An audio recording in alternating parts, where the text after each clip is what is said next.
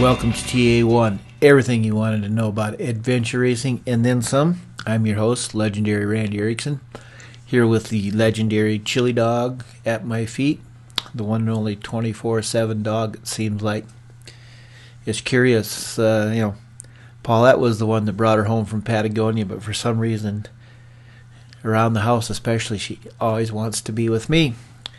Must be my sterling uh, reputation. I don't know. She likes me. What can I say? Um, this week's episode with uh, Michael Mattinson is been sitting around for a while, maybe longer than any other episode I've had, but um, it's kind of sciency. It's really cool um, what we talk about. Some of it I have no clue what it means, but um, finally uh, getting around to uh, putting it up.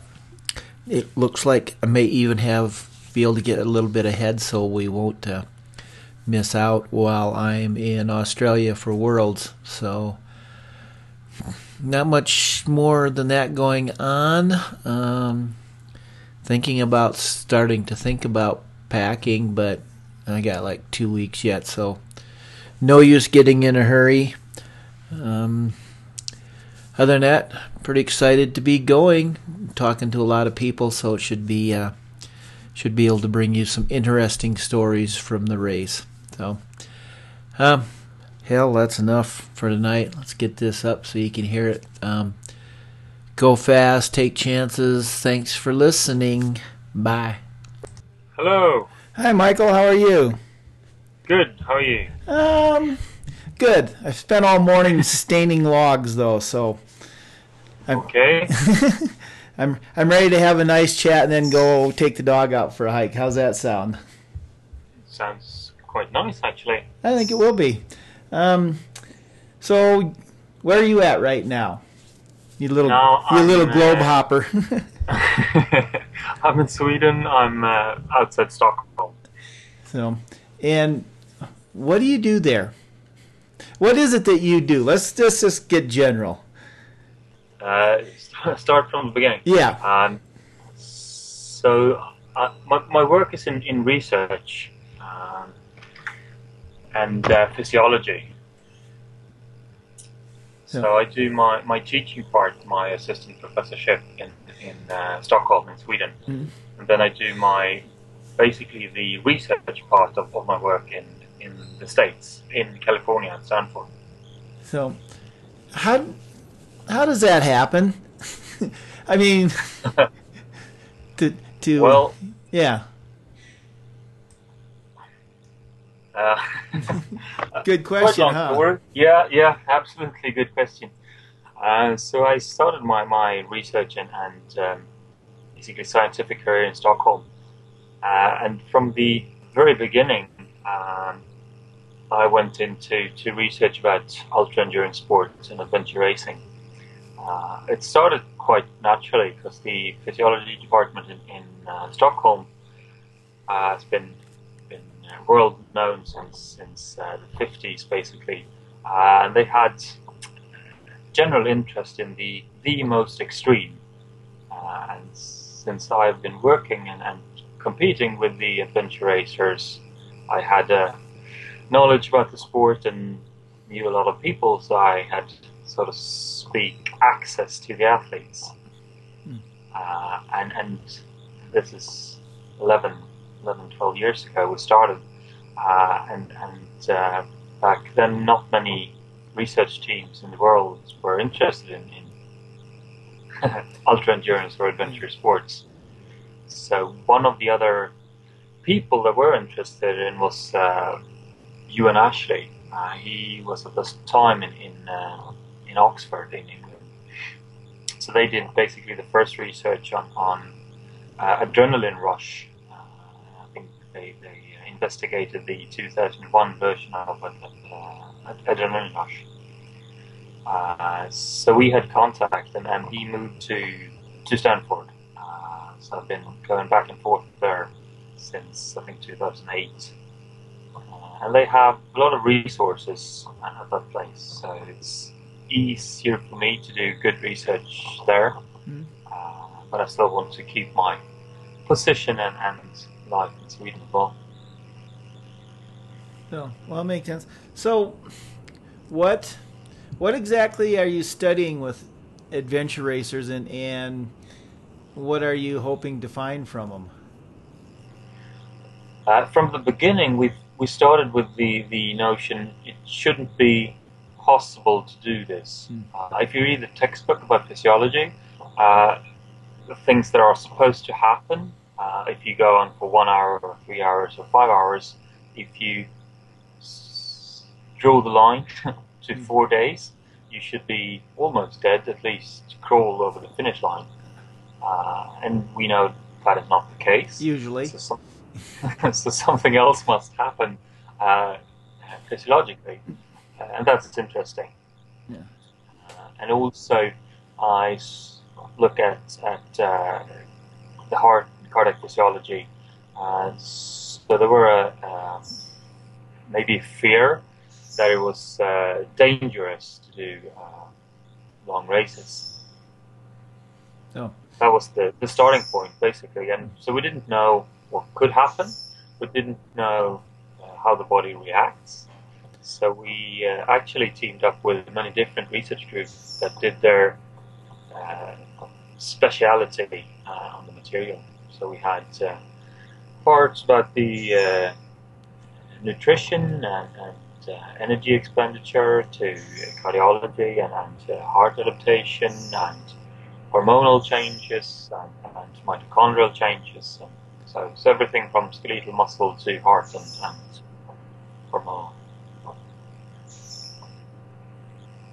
hormone. no. So, and and what are you finding? How come how come adventure racers aren't dying as they cross the line? so I think the easiest way of, of uh, putting it is that physiology uh, or adaptation to exercise changes after six hours. Hmm. So what you can read in the textbook is holds true for, for six hours. Uh, but if you go on for longer, uh, many different aspects change. So if you're training for, for Ironman or longer, uh, there are different different aspects that you have to take into consideration than if you train for more traditional distances. And it also makes sense that you know that people that are have experience in uh, ultra endurance or many years of experience uh, tend to be better and win the races, even though they would not outperform uh, runners or, cross country skiers in the traditional physiological testing. So they're training. If you've been in adventure racing for a long time, you're training your body to be an adventure racer, even if you're Yeah. not the strongest person in the world. In two hours, Exactly. is that how it's? That's what happening. Exactly. So you so basically you can't be the same way you can't win the hundred meters uh, dash Mhm. and the marathon uh, in the same person Yeah. with the same person. You you will not win uh, 10k racing and uh, ultra endurance racing. Um, what do you what? Two two sort of questions. What kind of things are you measuring with athletes, and is it like, are you doing it real time during races or in the laboratory? Um, first question: all types of, of, things. We've measured uh, blood changes, uh, changes in in uh, uh, cardiac output, the the uh, blood volume from the heart. Muscle biopsies, taking small pieces of the muscle and measuring a lot of things in that. So, so many, many, many different aspects of, of uh, the adaptation. And we've done um, lab testing, so simulating adventure races 12 and 24 hours uh, in labs, actually 6, 12, and 24 hours. Uh, and also in the, I think the most, I think it's the most extreme way of testing was during the 2006 World Championships that was up in, in Sweden, north of Sweden and Norway. We actually tested uh, three or four teams during the actual race. Uh, so every 24, or 36 hours, they were uh, we had blood drawn, uh, and they, they, had to do some some testing, including uh, biking on a, on a ergometer stationary bike. Oh, I'm sure that went over well. Like, you don't need any sleep. Can you come over and jump on this bike for a few minutes? yep, yep. so I'm very impressed with the the uh, teams that participated. That was awesome. But we got a lot of a lot of uh, great results from that study. Did that? So let I mean that sounds like that was kind of that race did that uh, like validate your ideas or did it push you in a different different direction of what you were thinking about well, well we did that basically to validate and we found the same things we had found earlier uh, that was i think the biggest most important thing that we could prove the same thing in the actual live setting mm. that we found in the lab yeah because i am I'm a dummy, but so I mean you you you do these tests in the lab, but yeah. then you go out in the field and the results match up the way you think you were, which means you can keep testing in the lab. Is that sort of correct? Sort of correct, or you definitely correct. But you can also say that then we can trust the result we found in the lab, mm-hmm. so that they can can uh, be applied to the practical situation. Uh, so one thing, for example, we could say we can say that uh, if you do many races or do long distance, uh, you will be better. The most more important thing is to try to explain why you're getting better. And so, without being too detailed, uh, so for example, one of the things we found is that the uh, immune response uh, is different in the people that are successful compared to the people that uh, had to, to uh, drop out of the race.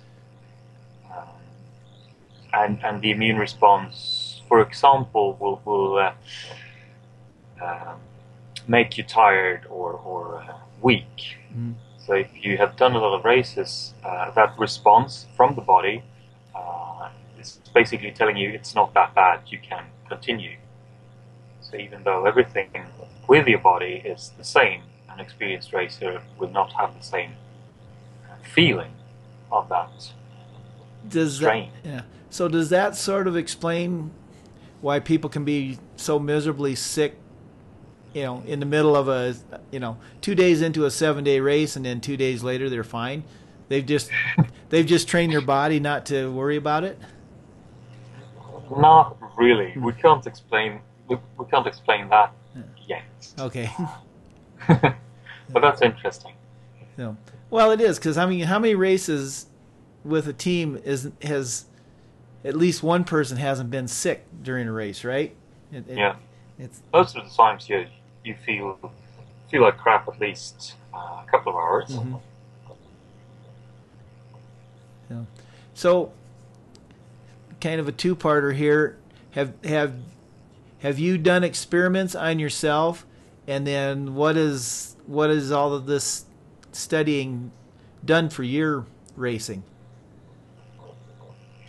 Uh, definitely tested on myself. Uh, when we started, we had to do a lot of tests just to to design the studies because back then no one had done any any lab simulations of, of adventure racing or multisport. Uh, so we did quite a lot of six hour races ourselves from the lab and just to to design everything and then uh, see what we can do. And, and, if it's even possible to sit on a kayak erg for two hours and then change to to a treadmill and go on and, and how to do the actual testing during that. And how many minutes will it take to take muscle biopsy and then go back to to uh, treadmill and things like that.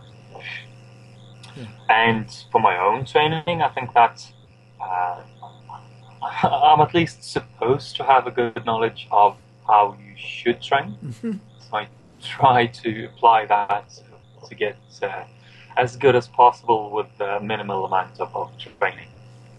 Yeah. So is that kind of one of those things like, yeah, do do as I say, not as I do, I try to to uh, live as I, I learn. Uh, I think one of the we worked with uh, many of the best Swedish teams uh, back then, Mhm. uh, and one in order to lure them into participating in those crazy tests, uh, we also had to provide them with the information and, and guidance uh, immediately Mhm. or as soon as possible.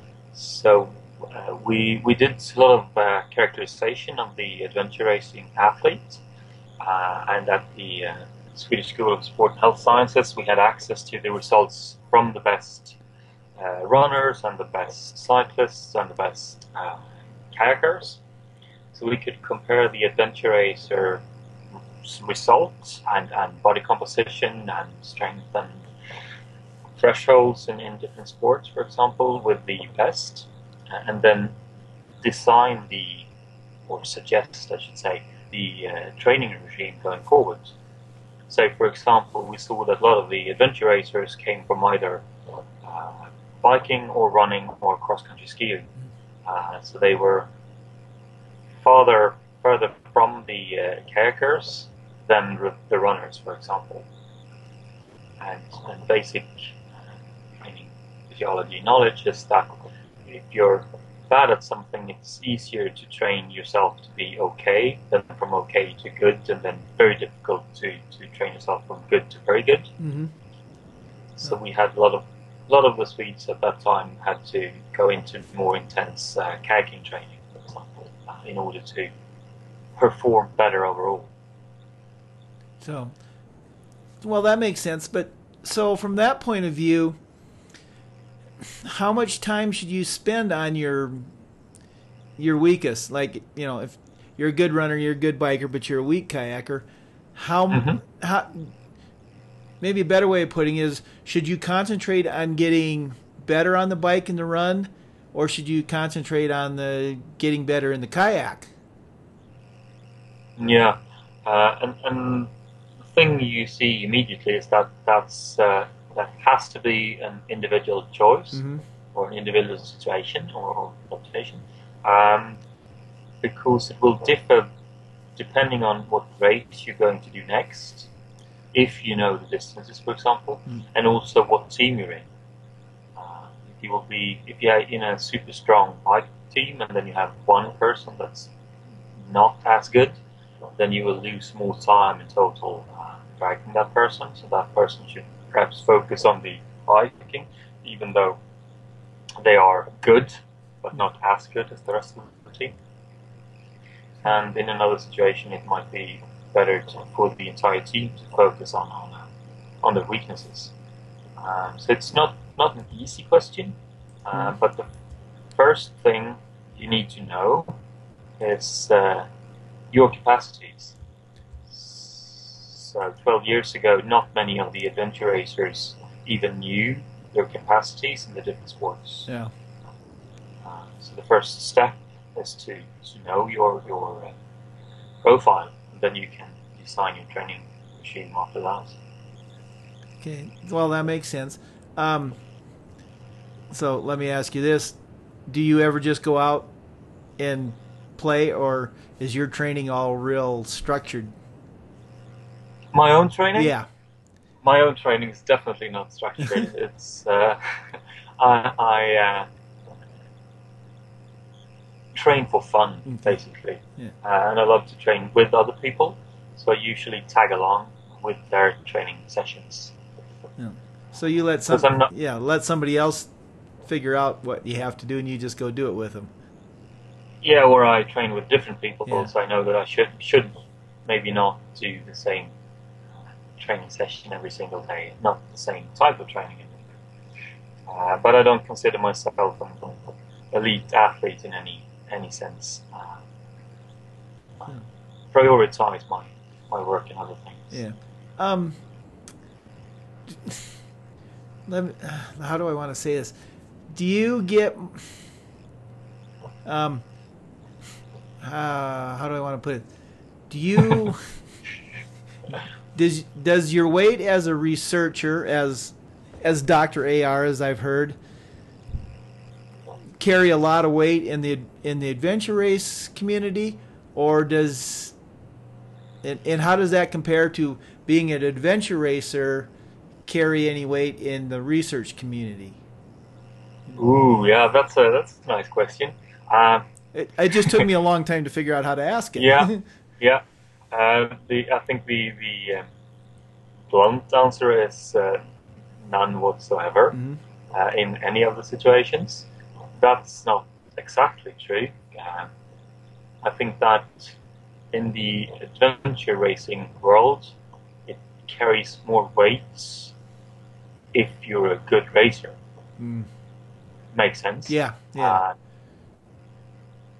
but people people still ask me uh, about training, mm-hmm. uh, which is reasonable, I think, uh, and the way they could tweak their their training. Yeah. So are they like? do they like come up to you? You know, you're out for a little run or something, and they kind of like, um, I was just wondering, um, how do I become world class? That happens. yeah. And you just tell them to train really, really hard. Actually, depending on the level, uh, most people should just train more mm-hmm. uh, and train for for yeah. I could say more years, need more training in total and more skills, more mm. technical skills and more, more knowledge and experience uh, and just be stronger. Yeah. So that's pretty easy. Um, but then I do help some of the best athletes and then it's more from my side more interesting to help them, them uh, optimize their training. So I do that quite a lot as well. in in line with my research. Yeah. Um, this isn't exactly. Yeah.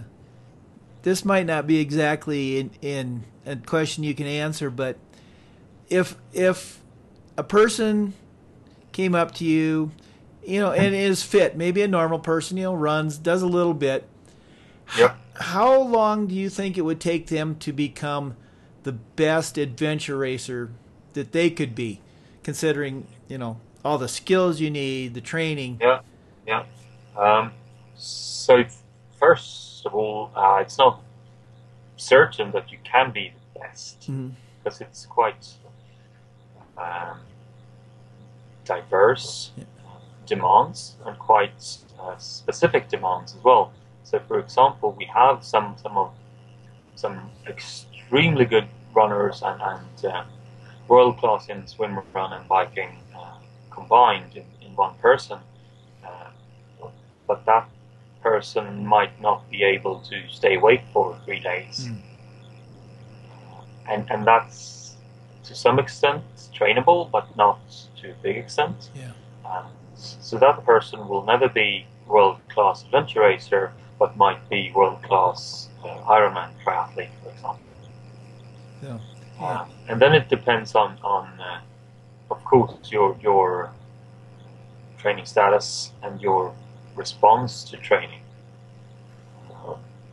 and and also I should say the amount of time you're willing to put in to your training and your goal of becoming best. Yeah, I mean it's a it's a pretty time intensive sport, isn't it? I, it can be, yeah. but if you have done many years. Uh, I know some of the, the Swedes that are really good, uh, world ranking, uh, don't train more than 10 hours a week. So, um, and some other train uh, 20 hours a week. All depending on your, your profile. So. I keep telling profile a lot of the time. Uh, one of the biggest projects I'm doing in, in at Stanford at the moment is uh, genetics of uh, endurance athletes. So we see from from practical perspective, uh, we know since forever, I think, that some athletes respond to some type of training, and some other athletes doesn't respond at all to that training. But if they change the coach or if they change their training regime, they're getting way better uh, quite fast. And we also know that we have one world champion that are trained this way, and then another world champion, equally good, trained uh, completely different basically. Yeah, there. Yeah, there's And no one size fits all, is there? No, but it would be interesting to see if, if we in the future can say from the start or through a test that you have this profile, you would benefit the most from this type of training, or you would respond best to this type of Mm. training. It's interesting. Nowadays, you have to to uh, apply trial and error, basically. Oh yeah, so you can just. Well, yeah, that makes sense. They won't. They wouldn't spend six months trying something that doesn't work. hmm So, is there both uh, physiologically, and, and I don't know if you can answer this uh, mentally, is is there one or two things that you see in every really really successful adventure racer? Uh, well, I think from a psychological perspective, it's uh, more clear. Mm. Um, from uh, in in the physiological department, it's basically that you need some sort of of uh, um, good work efficiency uh, in combination with uh, ability to eat and keep food. Because the the biggest problem is energy if you don't get enough energy and, and waste energy, your body wasting energy and you're not being able to, to add energy, uh, then you can't do a four day race at any higher speed. So, So that is yeah. even un, yeah doesn't depend doesn't doesn't matter how good you are uh, from a physiological or speed perspective if you can't eat and, and get enough energy. If you can't go the distance. Yeah, that well makes a lot of sense. Have you done any any work on nutrition, or is is you leave that to other people? Uh, now we've done quite a lot of, of work with uh, nutrition and, and uh, tried different uh, aspects and, and have actually um, project with the uh, the military, the Swedish Armed Forces, not not the adventure racing team, but the actual armed forces, uh, with nutrition and, and uh, what you should eat to, to be able to to sustain your physical ability for, for days. Yeah. Well, what's what's the secret? I can't tell you the secrets. Oh shoot! I thought maybe I, if I snuck that in there, I'd fool you. yeah, yeah, and not right now at least. So But going back to your question, from a psychological perspective, uh, not not my research, but there have been others looking at that, uh, seeing that the ability to move on uh, in terms of you you will have uh, you will make errors, you will have disappointments. Uh, the ability to let that go and continue uh, Mhm. moving on uh, is crucial in adventure racing. so yeah, you make a mistake, you you scream and yell You- for thirty seconds, and then and then just keep going, right? Yeah, you can't dwell. Yeah. Um, well, and it that kind of seems That's seems obvious to me, but are, Yeah, are there a lot of people that can't do that? Absolutely. Huh. but those people tend not to do many adventure races. That's true. We we get kind of a one-sided uh, view of adventure racers on the podcast because you guys are all adventure racers. Yep, yep. So, but uh, well, which let's let's. Uh, this is pretty fascinating what you're doing, but how did you become an adventure racer? Because that's always fascinating too. Uh, I think it's. Uh, I, I did a lot of other endurance sports uh, earlier, uh, running, cross country skiing, um, and I think I just the the cruel way of saying it is that you tend to go to longer distances if you're not good enough for the shorter ones. Mhm. So everyone would like to win the hundred meters, uh, hundred meter dash, and if you don't, you go to longer distance Yeah. and the longer distance. And the people that are not good at anything, they end up as adventure racers. Well, I, I I'm not going to argue that. that. That does seem to be you're you're okay at a lot of things. Yeah. Uh, so I had a, a uh, background in many different uh, endurance sports, and I'm uh, quite big, uh, 190 pounds or so. Uh, so the the uh, shorter running distances, I'm too basically too heavy to be really good. Mm. and and in adventure racing, it's actually a benefit to be a bit bigger.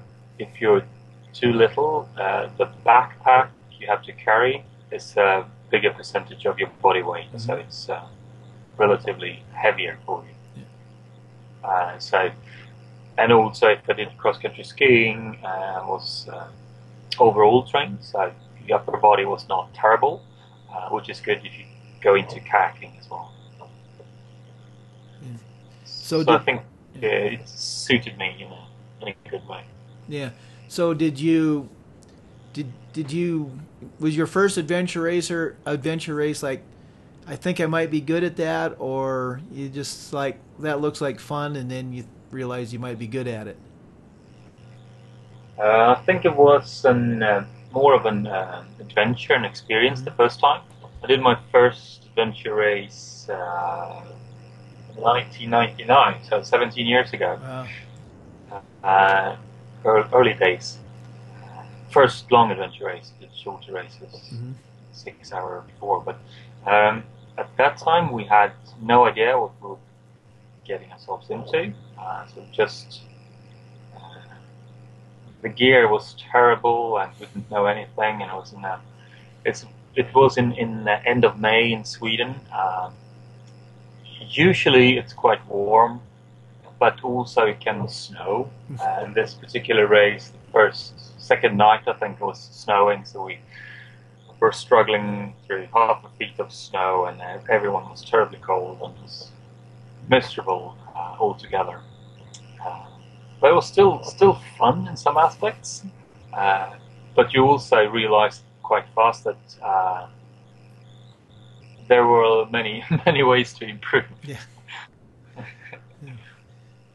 But yeah, you you're the typical adventure racer. The first one was kind of miserable and sort of sucked, but you came back again, again and again.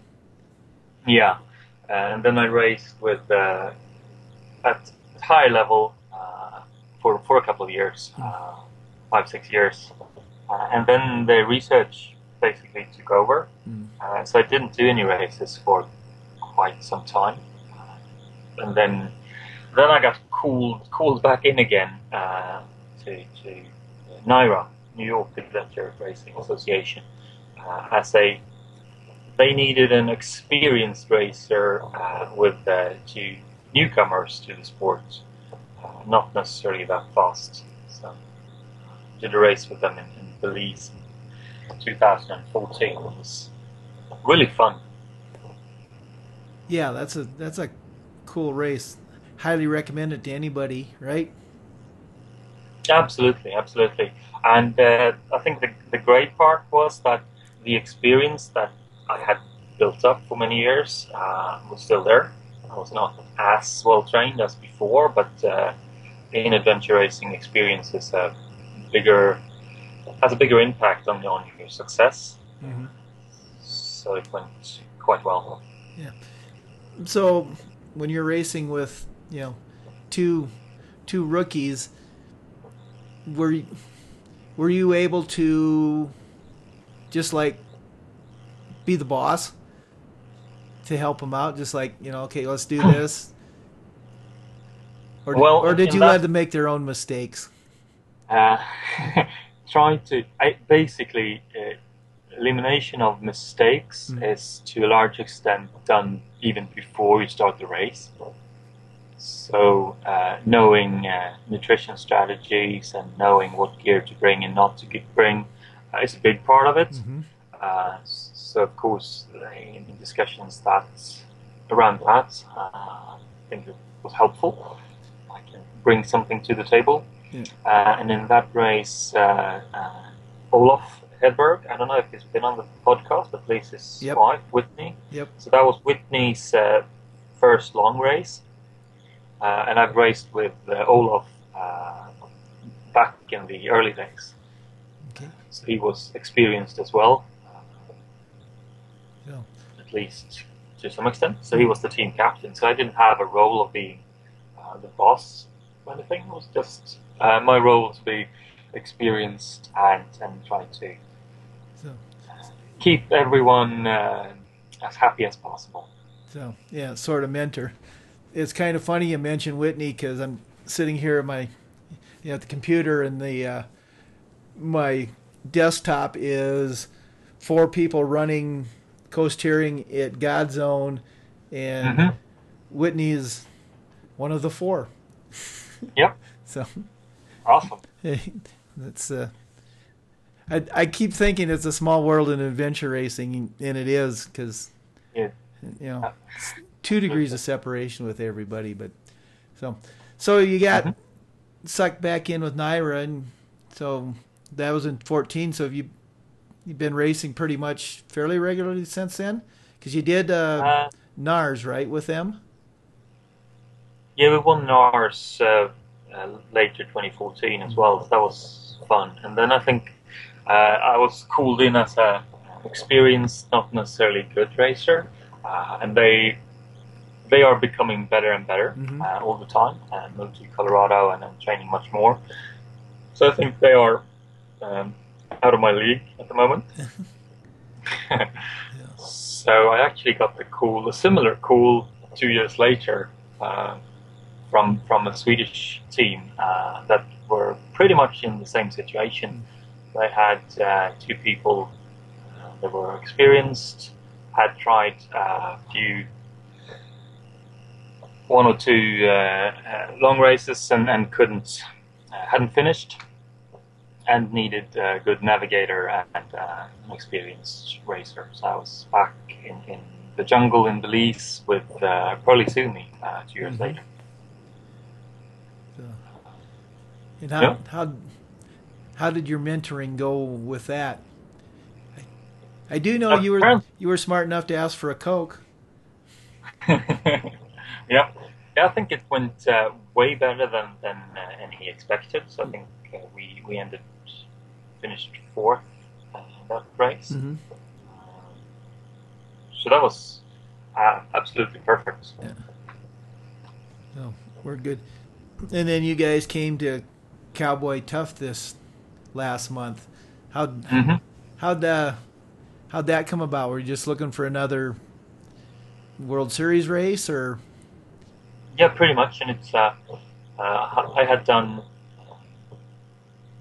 the the Cowboy Tough uh, the year before with uh, NYRA as well, Mhm. so I knew the, the the terrain and I knew that the organization is very very good. Uh, it's a nice race and it was uh, good in timing uh, and also an opportunity to see if if the uh, fourth place in Belize was just a fluke or if we could uh, actually perform second race. No. Uh, and and to that race, I actually trained a little more before the race. uh, so for me, it was an, an uh, easier and, and uh, better race. um, okay this this is a uh, stereotypical question, but do you guys, as as Swedes, how was the heat for you, or is is that a you know a fallacy that the northern climates can't handle heat? Uh, I think it's it's a valid point, valid question. Uh, I live most of the year in, in California, uh, so I don't have a problem with the heat. Yeah, so you're okay. Yeah. But did the rest of the team, you know, have a little problem, or were you able? I mean, you know, everybody has a little problem in heat, right? Yeah, sure. It's a, it's a strain on, on your body, so it should be should be uh, more difficult with heat than not heat. Um, and you also have the altitude. Uh, and I think comparing this year's Cowboy Tough to last year's, I think last year was definitely both warmer and colder. There were parts of uh, last year's race Yeah. that were really hot, uh, and I had fewer days of, of uh, acclimatization to, to altitude. So last year was, was tougher for me uh, and many of the Yeah. Well, you weren't training either. no Is problem. yeah, technical question. Mhm. Um, uh, I was interrupted for a second. Um, how is is there a formula that will tell you how bad the heat will affect you?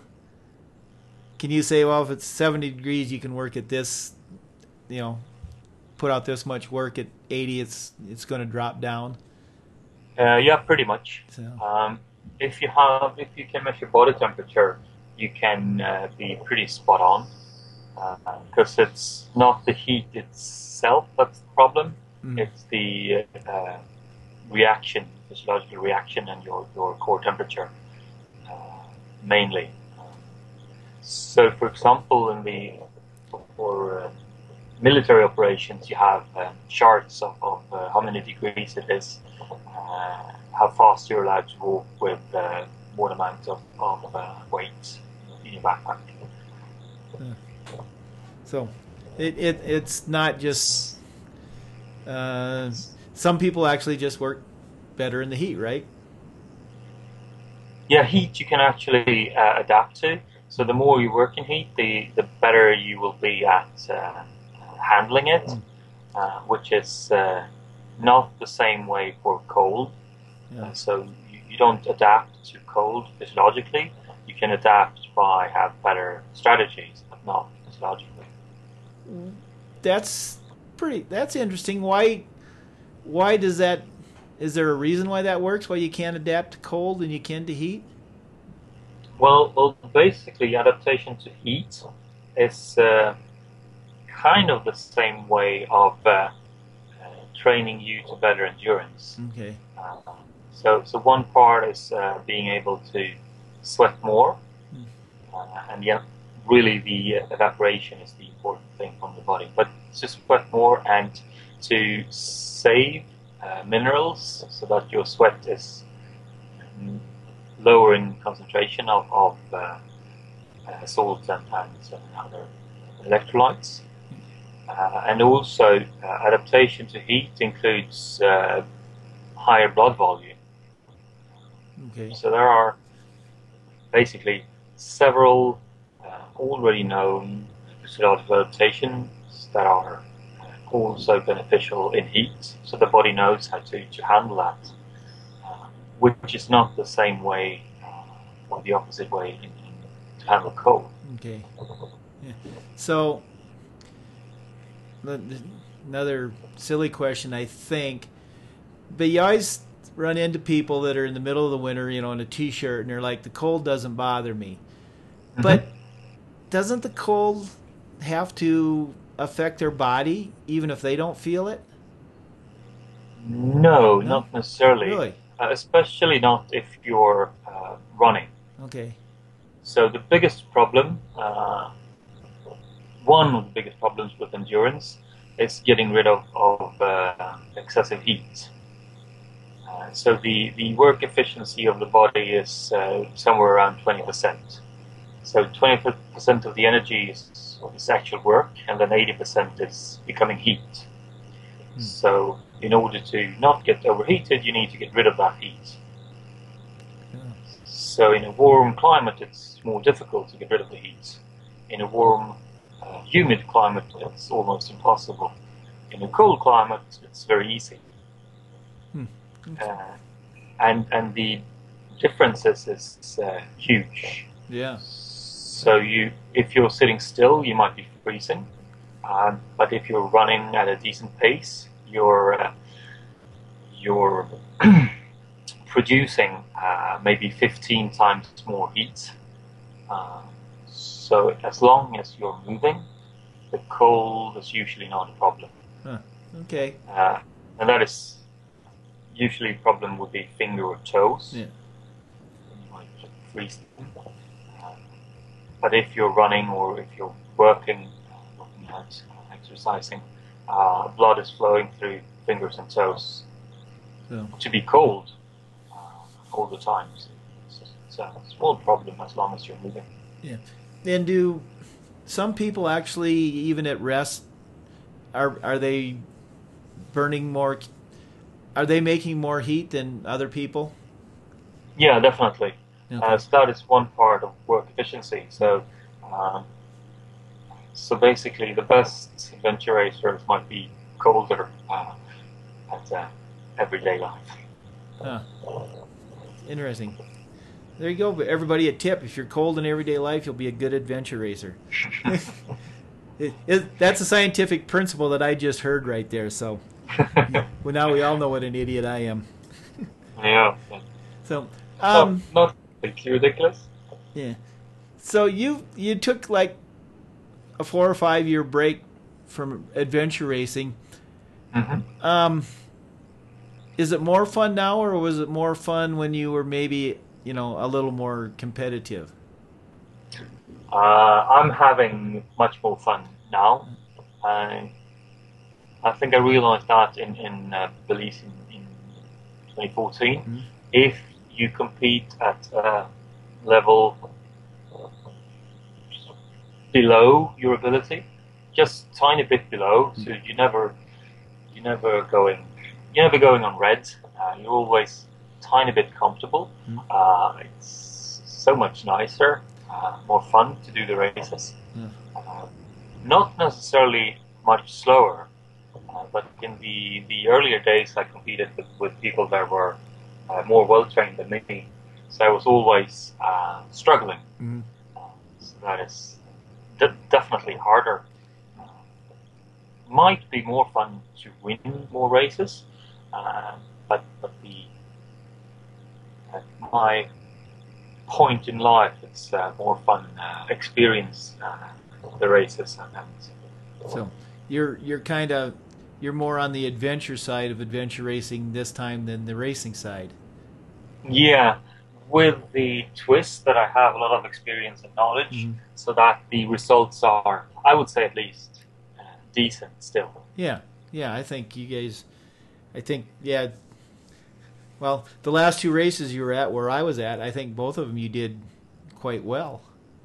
I think the three last World Series races I have track record fifth, fourth, tenth.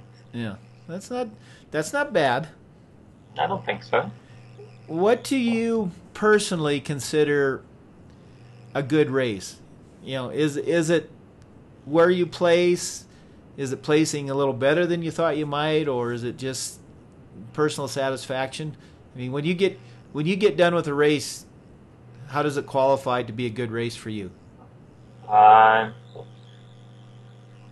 I, I think uh, I would lie if I didn't say that the results, the, the actual result list, is uh, important to some extent. Yeah.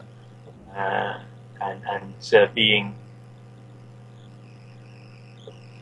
being able to say that it's at least okay uh, is important for the race to be good.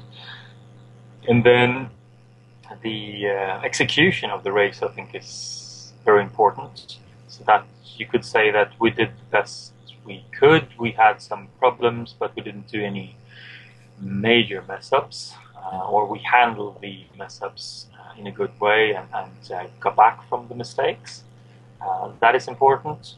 And then I think a good race in adventure racing also needs some some um, some extreme moments. Uh, that might be a, a, an incredible uh, sunset or, or uh, uh, scenery from a top of a mountain, or, or just uh, an awesome single single track on a bike. Yeah. Do you look for those moments during a race? Or, you know, do you pay attention and, and maybe even say to the rest of the team, "Hey, let's let's stop for 15 seconds and look at this." Yeah, nowadays I do. Yeah. Uh, so so the the uh, second round of, of uh, racing I definitely do. Yeah. uh, and try to remind the, the rest of the team as well, as you said, about uh, taking it in and enjoying the situation as well. Yeah. Well, and I would think to be a successful team, you'd all kind of want to be on that wavelength to start with. You, you know, you don't want the one person that thinks thinks and wants to be first place, right? If you're a third place team. No, that is that is very important, and that is again something that you should do before the start of the race. Uh, so I wouldn't have I wouldn't have started racing again uh, with the race with a team that wanted to be uh, actually competing to win. Yeah. That was their main goal. Because I don't have, I'm not prioritizing the time to to enough training. Yeah. Since I know quite exactly how much training you need to do, or how much I would need to put in to being a successful Yeah. athlete. You you know you know what it needs, and and at this point in your life, you're not you don't want to I'm not- go there. I'm not willing to, to do that. Yeah. I'm not prioritizing that. So uh, then then it's very important for me that the team is on the same wavelength. Yeah. They, I, I know my ability. Uh, I'm, I'm able to compete at this level. Uh, it's quite a lot of work uh, to put it to the next, So to move to the next level. yeah, you you you might be able to, but you don't want to right now. True. Yeah. So um, let's we'll wrap this up, and I have just a two-part future question. Um, Okay. What's your what is what is your goal in your research career, and what's kind of the goal or the next thing in your adventure race career?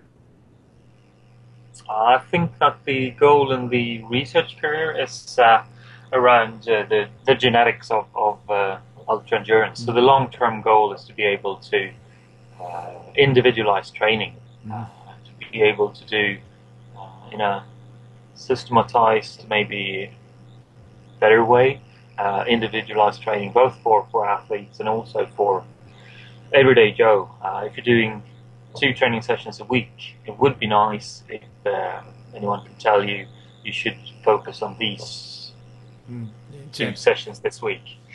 Uh, so that is definitely my, my goal in the research area. So, Uh, and quick question on that. In in this is you probably can't answer this. When when will that be available for the average person? I mean, do you have a a guess?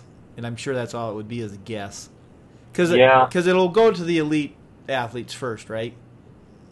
And then probably Um, trickle down. probably, Yeah. not necessarily. Okay. because actually uh, it's quite a big step for a for a system to be as good as a experienced coach. Okay.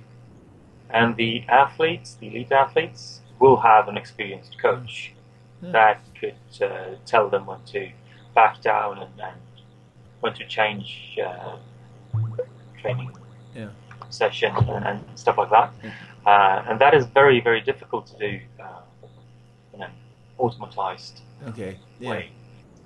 Uh, so it might be, be easier to some extent to do it for the average Joe, because then you don't need it to be uh, perfect, so to speak. Yeah. It can be at a lower level of good, uh, but still much better than what was there before. Yeah. Well, and that's why I'm not a researcher. Because see, I'd have gone the completely wrong way. and also, you see that you can build that type of um, knowledge or, or artificial intelligence into potentially into the uh, uh, fitness trackers and smartwatches that uh, people are using now. Huh. So Uh, s- and I can't, I could give you a date of what time it will take, but uh, the technology and the knowledge is moving forward very, very fast. Uh, so it's so it's already in, in place of, of uh, programs and, and uh, situations, Mm. possibilities being out there very soon, but then they will not be great Yeah. uh, first first time around. It, well, is that something that, like, when it gets out in the real world, that will help refine refine it? Yeah, definitely. So it's kind of a catch twenty two. Mm. Uh, you need to put something out there that's that you know from the beginning it's not very good, in order to get more data from people, so that you can refine the system, Uh-huh. so that it will become better. Yeah. Uh, Anything- Okay. and from the yeah, adventure, adventure racing, racing. I think it's to to continue to do a couple of races a year uh, and try to go to uh, different places, Yeah. uh, different places in the world, and, and uh, have fun doing the races and do them as fast as possible. Yeah. So, do you have a, a specific, uh, maybe not race, but place that you'd like to go race? I think that uh, South America will be uh, great. Mm. Uh, there are a few races even this uh, spring in, in, I think, Paraguay, Ecuador, and maybe Chile uh, this spring. Yeah. So that would be a dream to race in, in one of those uh, in South America. And then uh, I think uh, God's Own uh, is definitely on the bucket list as Yeah. well. You're, you're not an adventure racer if that's not on your bucket list. I think so. So, um, all right, I'm done. I'm. I almost feel. Good. I almost feel like I. Uh, I learned something, which which says something to you because I think you explain things pretty, pretty well to the uh, semi-average person. well, that's, that's nicely said. Thank you for that. So, um, all right, I'm going to go and I better tell people because you're at Stanford, right? Yep. All right, so um, if you look at my Facebook profile, it says something about graduated Stanford. And guess what? That's not true.